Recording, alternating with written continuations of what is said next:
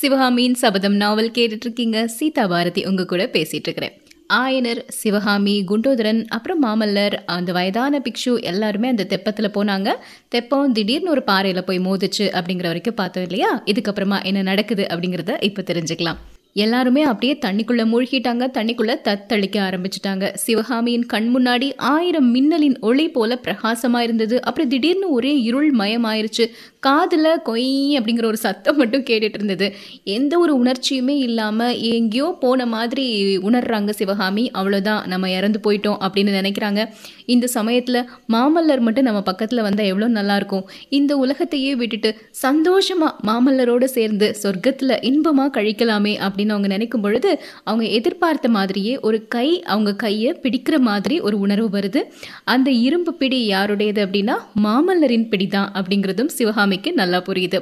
ஆனால் அவங்க எதிர்பார்த்த மாதிரி அவங்க ரெண்டு பேரும் சொர்க்கத்துக்கெலாம் போகல. சிவகாமியை அந்த தண்ணீர் வெள்ளத்திலிருந்து காப்பாற்றி வெளியே கொண்டு வந்துட்டு இருக்கிறாரு மாமல்லர். சிவகாமி மூழ்கி இருந்த அந்த தண்ணீர் கொஞ்சம் கொஞ்சமாக கீழே இறங்கி கழுத்து மட்டுக்கும் வந்து அப்புறம் மார்பு மட்டுக்கும் வந்து இடுப்பு மட்டுக்கும் வந்துருச்சு. பிரவாகத்தின் வேகம் மட்டும் குறையல சிவகாமி அந்த தண்ணீர்லேருந்து வெளியே தப்பிச்சு வந்துட்டாங்க. கூட மாமல்லர் அவங்க கையை பிடிச்சிட்டு நிற்கிறாரு எல்லாரும் அப்படி தட்டு தடு மாதிரி கரை ஏறின உடனே ஐயோ போச்சே அப்படின்னு குண்டோதரன் சத்தம் போடுறாரு. மற்ற எல்லாரும் குண்டோதரனை பார்த்து என்ன போச்சு? என்ன? அப்படின்னு கேட்குறாங்க என்னோட அவல் மூட்டை போச்சே அப்படின்னு சொல்கிறாரு சுற்றி இருந்தவங்க எல்லாருமே இப்போ சிரிச்சிட்டாங்க. மாமல்லர் குண்டோதரனை பார்த்து அவள் மூட்டை போனதை பற்றி கவலைப்படுறியே நாம் வந்த பானை தெப்பமும் போயிடுச்சு இப்போ எப்படி நாம் இங்கிருந்து போகிறது அப்படின்னு கேட்குறாரு குண்டோதரன் சொல்கிறாரு எதுக்காக இங்கிருந்து போகணும் பிரபு? இங்கே இருக்கலாமே. இந்த வெள்ள சமயத்தில் நமக்கு இது ஒரு பாதுகாப்பான இடம் தானே. தென்பண்ணை கரைக்கு நம்ம போனாலுமே அந்த இடம் இப்போ எவ்வளோ வெள்ளக்காடாக இருக்கும் அப்படின்னு தெரியாது அப்படின்னு சொல்கிறாரு அதுக்கு மாமல்லர் நான் இங்கே இருக்கிறது தெரிஞ்சா பரஞ்சோதி அப்புறம் என்னுடைய அப்பாலாம் எப்படி நினைப்பாங்க? எல்லாத்தையும் விட்டுட்டு என்னுடைய சைன்யத்தை அங்கே விட்டுட்டு இங்கே வந்து நான் சந்தோஷமாக தனியாக இருக்கிறேனே அப்படின்னு தானே நினைப்பாங்க அப்படின்னு சொல்கிறாரு அதுக்கும் குண்டோதரன் சொல்கிறாரு நீங்கள் பத்திரமா இருக்கிறீங்களேன்னு நினச்சி அவங்க சந்தோஷம்தான் படுவாங்களே தவிர வேற எந்த ஒரு பிரச்சனையும் வராது. இப்படி சொல்லி முடிச்சுட்டு அவங்க துணி எல்லாத்தையுமே ஒரு இடத்துல உலர வச்சுட்டு இருக்கிறாங்க. துணிகள் உலர்ந்து கொண்டிருக்கும் பொழுது குண்டோதரன் அவருடைய வரலாற்றை மாமல்லருக்கு விவரமாக சொல்கிறாரு நாகநந்திக்கும் ஆயனருக்கும் என்ன தொடர்பு இருக்கு அப்படிங்கிறதுல ஒரு சந்தேகம் ஏற்பட்டதுனால சக்கரவர்த்தி ஆயனர் வீட்டுக்கு காவல் போட்டாரு என்னைய அப்படிங்கிறதுல தொடங்கி முதல் நாள் இரவு நாகநந்தியை தொடர்ந்து போய் அந்த ஏரிக்கரையில் அவரோட சண்டை போட்ட வரைக்கும் எல்லாத்தையுமே விவரிக்கிறாரு. அப்படி சண்டை போட்டுட்டு இருக்கும் பொழுது ஒரு குரல் வந்து தன்னை எச்சரிக்கை செய்ததை பற்றியும் அந்த குரல் வந்ததுக்கு அப்புறம் தான் இங்க வந்து ஆயனரையும் சிவகாமியும் காப்பாற்றுறதுக்கான முயற்சியை மேற்கொண்டேன் அப்படிங்கிறதையும் சொல்றாரு குண்டோதரன். குண்டோதரன் சொன்னது எல்லாத்தையுமே கேட்டுட்டு மாமல்லர் சரி நம்ம தெப்பத்துல வந்துட்டு இருக்கும்போது அந்த வயதான பிக்ஷுவை நீ தண்ணிக்குள்ள தள்ளி விட்டுட்ட. அது பாவம் இல்லையா? எதுக்காக அதை செஞ்ச? அப்படின்னு கேக்குறாரு. அது பாவமே இல்லை பிரபு. பெரிய புண்ணியம். அவன் புத்த பிக்ஷுவே கிடையாது. காஞ்சி நகர தெற்கு கோட்டை வாசலின் காவலனா தான் இருந்தான். இந்த நாகநந்தியின் வலையில விழுந்து தேச துரோகியாகிட்டான். அவனை வெள்ளத்துல தள்ளினது மட்டும் போதாது. அவன் தலையில ஒரு கல்லையும் தூக்கி போட்டுக்கணும் அப்படிங்கிறாரு குண்டோதரன். சரி அப்படின்னா எல்லாத்துக்கும் மூல காரணமான நாகநந்திய ஏன் உயிரோட விட்ட? அவரையும் கொண்டிருக்கலாம்ல அப்படின்னு மாமல்லர் கேட்குறாரு பிரபு அந்த நாகப்பாம்பை எப்படியாவது கொன்று தீக்கணும்னு தான் நினச்சிட்டு இருந்தேன். ஆனால் சண்டையை நிறுத்து அப்படின்னு ராத்திரி ஒரு அதிகார குரல் கேட்டது. அந்த குரலுடைய கட்டளையை என்னால் மீற முடியல. அதனால தான் அவனை அப்படியே உடைப்பில் தள்ளி விட்டுட்டு வந்தேன். யார் கண்டாங்க? உடைப்பு வெள்ளத்தில் அந்த வேஷதாரி பிக்ஷு மூழ்கி ஒழிஞ்சு போயிருப்பான் அப்படிங்கிறாரு. சரி அந்த ஏரிக்கரையில் உனக்கு ஒரு குரல் கட்டளையிட்டதே அது யாருடைய குரல்? அப்படின்னு கேட்குறாரு மாமல்லர். அது யாரோட குரல் அப்படின்னு என்னால் யூகிக்க முடிஞ்சது பிரபு. வேற யாரும் இல்லை மகேந்திர சக்கரவர்த்தி தான் அப்படிங்கிறாரு குண்டோதரன். மாமல்லரின் உள்ளத்துல மகிழ்ச்சி வெட்கம் வேதனை இந்த மாதிரி ஏகப்பட்ட உணர்ச்சிகள் ஒரே காலத்துல வந்தன. குண்டோதரனை எச்சரித்தது மகேந்திர சக்கரவர்த்தியா இருக்கக்கூடிய பட்சத்துல சைன்யத்தை பத்தி நான் கவலைப்பட வேண்டியதே இல்லை. எல்லாரும் கண்டிப்பா காப்பாற்றப்பட்டிருப்பாங்க. ஆனா என் மேல நம்பிக்கை இல்லாம தானே அவர் என்னை பின்தொடர்ந்து வந்திருக்கிறாரு. அதுக்கு தகுந்த மாதிரி தான் என்னோட காரியமும் இருக்கு. நதிக்கரையில சைன்யத்தை நிறுத்திட்டு ஆயனரையும் சிவகாமியையும் பார்க்கணுங்கிறதுக்காக தனியா வந்து வெள்ளத்துல சிக்கிட்டோமே. சக்கரவர்த்தியை திரும்ப சந்திக்கும் போது அவர் முகத்தை எப்படி ஏறிட்டு பார்க்குறது? இப்படின்னு குழம்புறாரு மாமல்லர். இதுக்கு மாறா இன்னொரு வித சிந்தனையும் அவர் மனசுல வருது. எது எப்படி வேணாலும் போகட்டும். என்ன அபகீர்த்தி அவமானம் ஏற்பட்டாலும் ஏற்படட்டும். இந்த ஒரு நாள் ஆனந்த வாழ்வுக்காக எதை தான் சகிச்சுக்க கூடாது. இனி வரும் காலமெல்லாம் இந்த ஒரு தினத்தின் இன்பமயமான வாழ்க்கையை நினைச்சு நினைச்சு பார்த்து மகிழ்ச்சி அடையலாம் இல்லையா? இன்னைக்கு சிவகாமியோட சேர்ந்திருக்கிறதுக்கான ஒரு சந்தர்ப்பம். இதை இழக்கவே கூடாது அப்படின்னு நினைச்சுக்கிறாரு. குண்டோதரனை பார்த்து இப்போ நம்ம இன்னைக்கு ராத்திரி எங்க தங்குறது? அப்படின்னு கேட்கிறாரு குண்டோதரன் பக்கத்துல ஒரு கிராமம் இருக்கு. அந்த கிராமத்துல போய் தங்கிக்கலாம் அப்படின்னு வழிகை சொல்லி கொடுக்குறாரு. திடீர்னு அவர் கொஞ்சம் தூரத்துல பார்க்கும் பொழுது ஒரு பாறையில சிவகாமி தனியா உட்கார்ந்துட்டு இருக்கிறாங்க. மாமல்லர் சிவகாமி பக்கத்துல போய் கண் கொட்டாமல் சிவகாமியின் முகத்தையே பார்த்துட்டு இருக்கிறாரு. சிவகாமி கொஞ்ச நேரம் தரையை பார்க்குறாங்க. அப்புறம் கொஞ்ச நேரம் வெள்ளத்தையும் வானத்தையும் பார்க்குறாங்க. இடையிடையே மாமல்லரின் முகத்தையும் பார்க்குறாங்க. என்ன சிவகாமி எதுவும் பேசாம அமைதியா இருக்கிற? அப்படின்னு கேட்குறாரு மாமல்லர். வெள்ளம் வெகு சமீபத்தில் ஓடுது. இந்த வெள்ளத்தில் விழுந்து இறந்து போயிடக்கூடாதான்னு மனம் ஏங்குது. அதுவும் நீங்கள் பக்கத்தில் இருக்கும்போது அப்படின்னு சொல்லிட்டு கண்ணீர் வடிக்கிறாங்க. என்ன சிவகாமி ஏதாவது சந்தோஷமாக பேசலான்னு பார்த்தா நீ இப்படி அழ ஆரம்பிச்சிட்டியே அப்படிங்கிறாரு மாமல்லர். பிரபு இன்னைக்கு மாதிரி வாழ்க்கையில் நான் என்றைக்குமே சந்தோஷமாக இருந்தது கிடையாது. அதனால தான் இன்றோட என்னோட வாழ்நாள் முடிஞ்சிடக்கூடாதான்னு தோணுது அப்படிங்கிறாங்க. அழகா இருக்குது. நீ சந்தோஷத்தை கொண்டாடுற விதம் அப்படிங்கிறாரு நரசிம்மவர்மர். போன ஒரு வருட காலமா நான் அனுபவிச்ச துன்பத்தையும் வேதனையையும் அறிஞ்சா இப்படிலாம் நீங்க சொல்ல மாட்டீங்க அப்படிங்கிறாங்க சிவகாமி. துன்பமா? உனக்கு என்ன துன்பம்? அவங்க என்ன சொல்ல வர்றாங்க? அப்படிங்கிறது மாமல்லருக்கு புரிஞ்சாலுமே அதை தெரியாத மாதிரியே அவர் காட்டிக்கிறாரு. சிவகாமி சொல்றாங்க இந்த ஒரு வருட காலமா நீங்க எனக்கு அனுப்புன அந்த ஓலைகள் மட்டும்தான் எனக்கு ஆறுதல். மற்ற சமயங்கள்ல முழுக்க வேதனையிலையும் மன வலியிலையும் தான் நான் இருந்தேன் அப்படின்னு. சொல்லி முடிச்சுட்டு அவங்க கண்கள்ல இருந்து கலகலன்னு கண்ணீர் வடியுது. மாமல்லர் சிவகாமியை பார்த்து இதுக்கு எதுக்கு சிவகாமி இப்போ கண்ணீர் விடுற? நானும் தான் உன்னுடைய நினைவில் எவ்வளவோ வேதனைகளை அனுபவித்தேன் என்னோட ஓலைகள் எல்லாம் நீ படிக்கலையா? அதில் நான் எழுதியிருந்த ஒவ்வொரு எழுத்தும் என் மனதின் வலிதானு? அப்படிங்கிறாரு. இவ்வளோ சொல்கிறீங்க ஆனால் அசோகபுரத்தில் நீங்கள் என்னை பார்த்த உடனே ஒரு நிமிடம் கூட நிற்காம அப்படியே போயிட்டீங்க. அது எனக்கு எவ்வளோ வேதனையை தந்தது தெரியுமா? அப்படிங்கிறாங்க சிவகாமி. ஆமாம் சிவகாமி நான் வர்ற வரைக்கும் நீ அரண்ய வீட்டில் இருக்கணும்னு உனக்கு சொல்லியிருந்தேன். அதையும் மீறி நீங்கள் கிளம்பி வந்துட்டீங்க. அது எனக்கு கோவமாக தான் இருந்தது. ஆனால் அன்னைக்கு ராத்திரியே புயலையும் மழையையும் பொருட்படுத்தாமல் நான் வரலையா? எவ்வளோ முக்கியமான காரியங்களை விட்டுட்டு வந்தேன். சைன்யத்தையே விட்டுட்டு வந்திருக்கிறேன். இப்போ கூட அங்கே என்ன நடந்திருக்குதோ என்னவோ அதெல்லாம் மறந்துட்டு உன்னுடைய பொன் முகத்தில் ஒரு பொன் சிரிப்புக்காக தானே காத்துட்ருக்கிறேன். நீயோ கண்ணீர் விட்டு என்னை கலங்கடிக்கிறியே அப்படிங்கிறாரு மாமல்லர். எல்லாமே உங்களால் ஏற்பட்ட மாறுதல் தான் ரெண்டு வருடங்களுக்கு முன்னாடி எப்பவுமே சிரிச்சுக்கிட்டு சந்தோஷமா இருந்தேன். இப்போ என்னுடைய சிரிப்பு குதூகலம்லாம் எங்கேயோ போயிருச்சு. அந்த சிவகாமியை நினைச்சு பார்க்கும்போது எனக்கே ஆச்சரியமா இருக்கு அப்படிங்கிறாங்க. சிவகாமி நீ எப்பவுமே சிரிச்சுட்டு சந்தோஷமா தான் இருக்கணும். சரி இந்த மாதிரி அழுதுட்டுலாம் இருக்க வேண்டாம். நீ சின்ன வயசா இருக்கும்போது உள்ள கதை எதையாவது எனக்கு சொல்லு அப்படின்னு கேட்குறாரு சிவகாமி சொல்றாங்க நான் சின்ன பொண்ணா இருக்கும்போது என்னுடைய தந்தையின் செல்வ கண்மணியா இருந்தேன். அரண்யம் சூழ்ந்த சிற்ப அரண்மனையில் நான் ராணியா இருந்து தனி அரசு செலுத்திட்டு இருந்தேன். என்னுடைய தந்தை கிட்ட சிற்ப வேலை கற்றுக்கிட்ட சீடர்கள் எல்லாரும் பயபக்தியோட என்கிட்ட இருப்பாங்க. நான் கண்ணசைச்சா போதும் அவ்வளோ பேரும் விரைஞ்சு ஓடி வந்து என்ன பண்ணி செய்யணும் அப்படின்னு கேட்பாங்க. அப்போல்லாம் எனக்கு கவலைங்கிறதோ துன்பங்கிறதோ இருந்ததே கிடையாது. இப்படி குதூகலமாக காலம் போயிட்டு இருக்கும்போது என்னுடைய தந்தை எனக்கு நாட்டியக்கலை கற்றுக் கொடுக்க ஆரம்பிச்சாரு. அதிலிருந்து நடனக்கலை பைத்தியம் எனக்கு பிடிச்சிருச்சு. சதா சர்வ காலமும் நாட்டியம் ஆடிட்டே இருப்பேன். காட்டுக்குள்ள விளையாட போனா ஆடிட்டே போவேன். தாமரை குளத்துல குளிக்க போகும்போது என்னுடைய கால்கள் ஜதி போட்டுட்டே போகும். அந்த நாட்கள்ல பூமியும் வானமும் ஒரு பெரிய நடன அரங்கமா எனக்கு காட்சி தரும். இப்படிப்பட்ட சூழ்நிலையில தான் ஒரு நாள் நீங்களும் சக்கரவர்த்தியும் என்னை பார்க்கறதுக்காக வந்தீங்க. அப்போ எனக்கு பன்னிரெண்டு வயது உலகம் அறியாதவளா இருந்தேன். நீங்க வானத்துல ஜோதிமயமா பிரகாசிக்கக்கூடிய சூரியன் அப்படிங்கிறதையும் நான் கேவலம் பூமியில் புல் நுனியில் நிற்கும் அற்ப பனித்துளி அப்படிங்கிறதையும் தெரியாம இருந்தேன். உங்களை ஏறிட்டு பாக்குறதுல எனக்கு எந்த தயக்கமுமே இல்லை. சிவகாமி நான் சூரியனும் இல்லை நீ பனித்துளியும் இல்லை.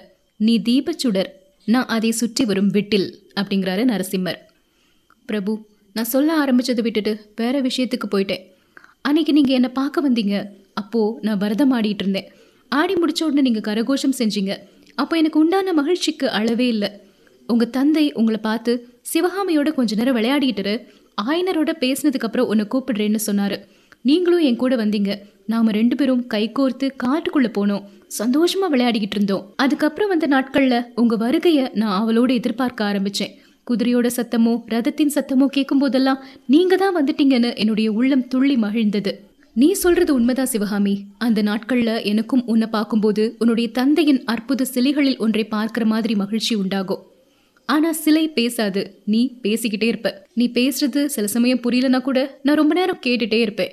ஆமா பிரபு இப்படிலாம் இருந்த சமயத்துல தான் நீங்க தேச யாத்திரை போயிட்டீங்க. ரொம்ப வருடங்கள் கழிச்சு திரும்பி வந்தீங்க. வரும்போது முற்றிலும் புதிய மனிதரா வந்தீங்க. ஆமா சிவகாமி நீயும் ரொம்ப மாறியிருந்த. உருவத்திலையும் மாறியிருந்த குணத்திலையும் மாறியிருந்த. நான் எதிர்பார்த்த மாதிரி நான் திரும்பி வந்த உடனே என்னை பார்த்து நீ ஓடி வந்து என்னுடைய கைகளை பிடிச்சு வீட்டுக்குள்ள அழைச்சிட்டு போகவே இல்லை. தோணின் மறைவில் நாணத்தோடு நின்று கடை கண்ணால் என்னை பார்த்த. கலகலன்னு சிரிக்கிறதுக்கு பதிலாக புன் முறுவல் தான் செஞ்ச. அந்த கடைக்கண் பார்வையும் கள்ள புன்னகையும் என்னை கொன்றன அப்படிங்கிறாரு மாமல்லர். ஓடி வந்து உங்களை வரவேற்க முடியாம ஏதோ ஒன்று என்னை தடை செஞ்சுது. முன்னாடி வரலான்னா கால் எழல. ஏதாவது பேசலானா நான் எழல. நின்ற இடத்துலே நின்றேன். என்னை நானே சிவகாமி உனக்கு என்ன ஆச்சு? அப்படின்னு கேட்டுக்கிட்டேன். அந்த சமயத்துல அப்பாவும் சிவகாமி ஏன் தூண் மறைவில் நிற்கிற வந்து சக்கரவர்த்திக்கு நமஸ்காரம் செய். பல்லவகுமாரரை பாரு எப்படி ஆஜானுபாகுவா வளர்ந்திருக்கிறாரு அப்படின்னாரு. நான் தயக்கத்தோட வந்து நமஸ்காரம் செஞ்சேன். அப்போ சக்கரவர்த்தி ஆயனரே சிவகாமியும் வளர்ந்துட்டா. முதல்ல எனக்கு அடையாளமே தெரியல. கற்சிலை செய்வதோடு நீங்கள் தங்க சிலையும் செய்ய ஆரம்பிச்சிட்டிங்களோன்னு நினச்சேன் அப்படின்னு சொன்னார். இதனால் என்னுடைய நாணம் இன்னும் அதிகமாகிருச்சு. கொஞ்ச நேரம் பேசாமல் இருந்து அப்புறம் வீட்டில் இருந்து காட்டுக்குள்ளே போயிட்டேன். தாமரை குளக்கரையில் உட்காந்து எனக்கு என்ன நடந்தது? அப்படின்னு யோசிச்சுட்டே இருந்தேன். தாமரை குளக்கரையில நான் உட்கார்ந்துட்டு இருக்கும்போது கொஞ்ச நேரத்துல என் பின்னாடி மிருதுவான காலடி சத்தம் கேட்டது. பின்னாடி நான் திரும்பி பார்க்கவே இல்லை. நீங்க வந்து என்னுடைய கண்களை பொத்துனீங்க. மூன்று வருடங்களுக்கு முன்னாடி இப்படி கண்களை பொத்தும்போது நான் உங்க பேரை சொல்லி கலகலன்னு சிரிச்சு கைகளை தள்ளி விட்டுட்டு போயிருப்பேன். ஆனா அந்த சமயத்துல உங்க கரங்கள் என்னுடைய கண்களை மூடிய போது என்னுடைய தேகம் செயலற்று ஸ்தம்பித்தது. என் உள்ளத்தில் ஆயிரக்கணக்கான அலைகள் எழுந்து விழுந்து அல்லோல கல்லோலம் செய்தன. அப்புறம் நீங்கள் என் பக்கத்தில் வந்து உட்காந்து என் கையை உங்கள் கையோடு சேர்த்துக்கிட்டீங்க. நான் செயலற்று சும்மா இருந்தேன். நீங்கள் என்னெல்லாமோ பேசுனீங்க. அது எதுவுமே என்னுடைய காதுகளில் விழவே இல்லை. நீங்கள் எப்பெல்லாம் என் கூட இருக்கிறீங்களோ எனக்கு தானாகவே பாட்டு பாட தோன்றியது. நடன கலையில் நான் அடைந்த துரிதமான அபிவிருத்தியை பார்த்து என்னுடைய தந்தையே பிரமிச்சு போயிட்டாரு. அதுக்கெல்லாம் காரணம் நீங்கள் தான் நீங்கள் இருக்கும்போது எனக்கு எல்லாமே தானாகவே வந்தது அப்படிங்கிறாங்க சிவகாமி. நானும் சக்கரவர்த்தியும் கூட தான் உன்னுடைய பரதத்தை பார்த்து ஆச்சரியம் அடைஞ்சோம் பரத சாஸ்திரம் எழுதிய முனிவருக்கே எட்டாத நடனக்கலை விந்தைகளெல்லாம் உன்னுடைய ஆட்டத்தில் வெளிப்படுது அப்படின்னு என்னுடைய தந்தை அடிக்கடி சொல்வார். காஞ்சி மாநகரில் ராஜசபையில் அரங்கேற்றம் நடத்தணும் அப்படின்னு அவர்தான் வற்புறுத்தினாரு அப்படிங்கிறாரு. பிரபு அந்த துரதிர்ஷ்டம் பிடிச்ச அரங்கேற்றம் நடந்த சமயத்தில் என்னுடைய மனநிலை அப்படியே மாறிடுச்சு அந்த மாறுதலை நினைச்சாலே எனக்கு அதிசயமாக இருக்குது.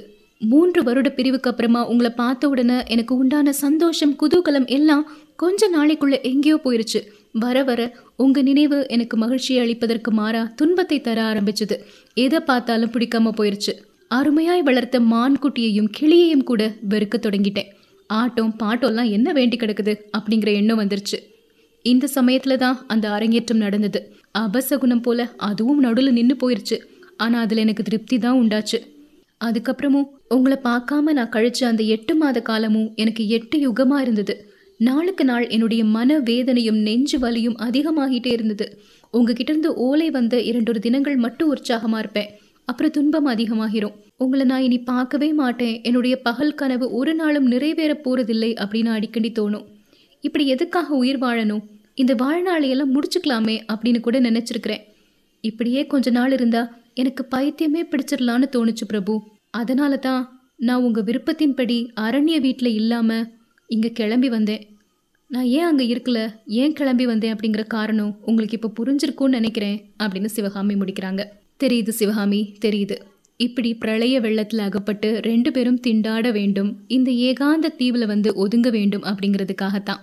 இது தெரியாதா என்ன? அப்படின்னு மாமல்லர் சொல்லிட்டு இருக்கும்போது அந்த தீவை பற்றிய அவருடைய வார்த்தைகளை பொய்யாக்குற மாதிரி கொஞ்ச தூரத்தில் பயங்கரமான வாத்திய கோஷங்களும் ஜனங்களின் ஆரவார ஒலிகளும் கேட்டன. ரெண்டு பேருமே திடுக்கிட்டு எந்திரிச்சு போய் நிற்கிறாங்க அந்த கூட்டத்தில் வர நபர்களுக்கெல்லாம் முன்னாடி யார் வராங்கன்னு பார்த்தீங்கன்னா குண்டோதரன் தான் வராரு. மாமல்லருக்கு பயங்கர கோபமாக வந்துருச்சு. குண்டோதரன் அந்த கிராமத்துக்குள்ளே போய் மாமல்லர் இங்கே வந்திருக்கிறாருங்கிற விஷயத்த சொல்லியிருக்கிறாரு. அதனால மக்கள் எல்லாருமே வந்திருக்காங்கன்னு நினச்சி கோவப்படுறாரு.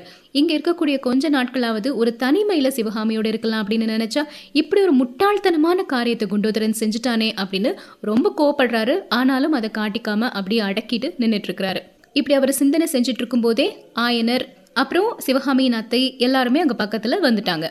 ஜனக்கூட்டமும் பக்கத்தில் வருது. கூட்டத் தலைவர்களாக தோன்றிய ரெண்டு பேர் பூரண கும்பத்தோடவும் புஷ்பம் தாம்பூலம் பழம் வச்சிருந்த தட்டுக்களோடவும் எல்லாருக்கும் முன்னாடி வர்றாங்க. குண்டோதரன் ஆயன சிற்பியை சுட்டி காட்டுறாரு. கிராம தலைவர்களில் ஒருத்தர் உலகத்தில் எப்பேற்பட்ட தீமையிலையும் நன்மை ஒன்று உண்டு அப்படின்னு சொல்லுவாங்க. அதே மாதிரி திருப்பார்கடல் ஏரி உடைப்பு எடுத்ததுனால எங்க கிராமம் ரொம்ப பாக்கியம் செஞ்சதாகிருச்சு. சிற்ப சக்கரவர்த்தி ஆயனரையும் பரத சாஸ்திர ராணி சிவகாமி தேவியையும் வரவேற்கக்கூடிய பெரும் பேர் எங்களுக்கு கிடைச்சிருக்கு. வரவேண்டும் ஐயா வாங்க. உங்களுக்கும் உங்க சீடர்களுக்கும் எங்களால முடிஞ்ச எல்லா சௌகரியங்களையும் செஞ்சு தரோம். எத்தனை நாட்கள் முடியுமோ அத்தனை நாட்கள் எங்க விருந்தினரா இங்கே தங்கியிருக்கணும் அப்படின்னு அவர் சொல்றாரு. இப்படி சொல்லி முடிச்ச உடனே ஆயனரும் ரொம்ப மகிழ்ச்சி உங்கள் அன்புக்கு நான் கடமைப்பட்டிருக்கிறேன் அப்படிங்கிறாரு. இங்கே மாமல்லர் இருக்கிறாருங்கிற விஷயம் கூட்டத்தில் இருந்த யாருக்குமே தெரியாது. அப்படி மாமல்லரை குண்டோதரன் அறிமுகப்படுத்தவே இல்லை. இதை தெரிஞ்ச உடனே மாமல்லர் ரொம்பவே மகிழ்ச்சி அடைகிறாரு. அவர் ஒருத்தர் நிற்கிறாருங்கிறதையே யாருமே கண்டுக்கல. சிவகாமியின் கடைக்கண் பார்வை மட்டும்தான் மாமல்லரை அடிக்கடி பார்த்துக்கிட்டே இருந்தது. அவருடைய மனதில் ஒரு வியப்பும் மகிழ்ச்சியும் கலந்திருந்தது. குண்டோதரனை மூடன் அப்படின்னு நான் நினச்சது எவ்வளோ பெரிய தப்பு? அவனுடைய புத்தி கூர்மையே கூர்மை அப்படின்னு நினைச்சிட்டு இருக்கும்போது குண்டோதரன் பின்னாடி வந்து பிரபு ஏன் அமைதியாக நிற்கிறீங்க வாங்க போகலாம் அப்படின்னு சொல்கிறாரு என்ன அவங்க அழைக்கலையே? அழையாத இடத்துக்கு நான் எப்படி போகிறது அப்படிங்கிறாரு மாமல்லர். அவங்க தான் சொன்னாங்கல்ல ஆயனரையும் ஆயனர்கிட்ட சிற்பம் கற்றுக்கிறவங்களையும் நாங்கள் வரவேற்கிறோம் அப்படின்னு. நீங்களும் நானும் ஆயனர்கிட்ட சிற்பம் கற்றுக்கக்கூடிய சீடர்கள் இப்போ. வாங்க அவங்களோட சேர்ந்து போகலாம் அப்படிங்கிறாரு குண்டோதரன். மாமல்லரும் சிரிச்சுக்கிட்டே அவங்களோட சேர்ந்து போகிறாரு அந்த கிராமத்தில் அவங்க கொடுத்த ஒரு இடத்துல தங்குறாங்க எல்லாருமே. ஆயனருக்கும் சிவகாமிக்கும் நல்ல மரியாதையான இடங்கள்லாம் கொடுத்துருக்குறாங்க. மாமல்லரும் குண்டோதரனும் ஆயனரின் சீடர்கள் அப்படிங்கிறதுனால ஒரு சாதாரண இடத்துல தான் தங்க வைக்கப்பட்டிருக்கிறாங்க. அப்போது குண்டோதரன் மாமல்லரை பார்த்து சொல்கிறாரு பிரபு குபேர சம்பத்து வாய்ந்த அரண்மனை உப்பரிகையில் பஞ்சனை மெத்தில படுத்து உறங்க வேண்டிய நீங்கள் இந்த ஆண்டி மடத்து திண்ணையில் அனாதை பரதேசி மாதிரி படுத்து உறங்குறதா? என்னால் இதை சகிச்சுக்கவே முடியல அப்படிங்கிறாரு. குண்டோதரா என்னுடைய தந்தை அப்படி என்ன அரண்மனை உப்பரிகையிலேயே எப்பவும் பழுக்க வச்சு வளர்க்கல. பஞ்சனை மெத்தையில் பரப்பிய முல்லை புஷ்பங்கள் மீது படுத்தும் எனக்கு பழக்கம் உண்டு நடுக்காட்டில் மரத்தின் வேரை தலையணையாக கொண்ட தரையில் படுத்தும் எனக்கு பழக்கம் உண்டு இந்த மடத்து திண்ணை வழ வழன்னு தேய்ந்து எவ்வளோ மிருதுவாக இருக்கு பாரு அப்படிங்கிறாரு. பிரபு நீங்கள் வந்து பரிகாசம் செய்கிறீங்க ஆனால் எனக்கு வேதனையாக இருக்குது இந்த கஷ்டம் உங்களுக்கு வர்றதுக்கு நான் தானே காரணம்? நான் மட்டும் ஒரு வார்த்தை இந்த ஊர்க்காரங்க கிட்ட நீங்க யாருன்னு சொல்லியிருந்தா உங்களுக்கு எவ்வளோ ஒரு ராஜ மரியாதை கிடைக்கும்? அப்படிங்கிறாரு. நான் சக்கரவர்த்தி குமாரன்னு தெரியாத மாதிரி ஜனங்களோட கலந்து பழகக்கூடிய சந்தர்ப்பம் கிடைக்காதான்னு எவ்வளவோ நாள் இயங்கியிருக்கிறேன் அந்த ஆசை இப்போ உன்னால தான் நிறைவேறுது. அதோட சிவகாமியின் நடனக்கலையின் புகழ் இந்த ஊர்ல எவ்வளோ தூரம் பரவி இருக்குது அப்படிங்கறத தெரிஞ்சுக்கிட்டதுல எனக்கு அவ்வளோ சந்தோஷம் அப்படிங்கிறாரு. ரொம்ப சுவாரஸ்யமா போயிட்டு இருக்குது கதை. இதுக்கப்புறமா என்ன நடக்குது? தெரிஞ்சுக்கலாம்.